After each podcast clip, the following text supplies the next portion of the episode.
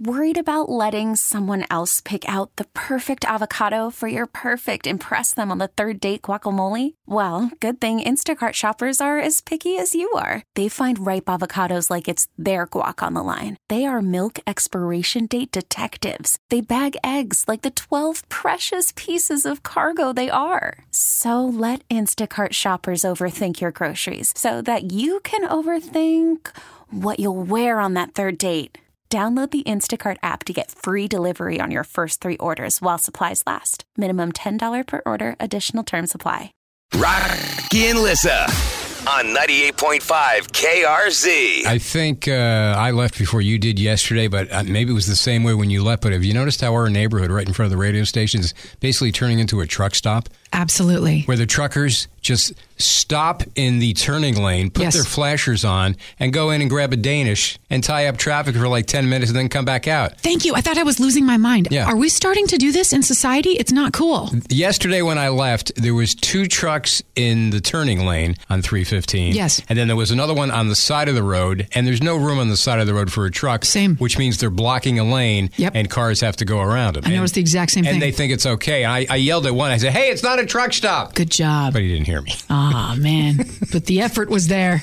We're I not a truck up- stop. I thought I was going crazy. I said, there's no human in that cab. And then I noticed the flashers on and some dude sauntering out of McDonald's like, Yeah. la la da. I'm going, no, we don't Yeah. do this. I, I don't want to be one of those people, but I I, I, think may it's okay. I may uh, call nine one one and say, hey, we have a uh, you know this is a this is an issue. It's a very dangerous situation. You have trucks blocking the turning lane, and uh, you can't see. You can't see oncoming. It is a safety issue. Yeah, definitely, Absolutely. And and there's you know traffic is screwed up in our neighborhood to begin with, let alone with trucks just stopping wherever they want and Yes. they, they turn their flashers on. My first thing, I think, okay, maybe they're having some mechanical problem. No, they're going in for a coffee and a freaking Danish. just wanted a chicken McNug.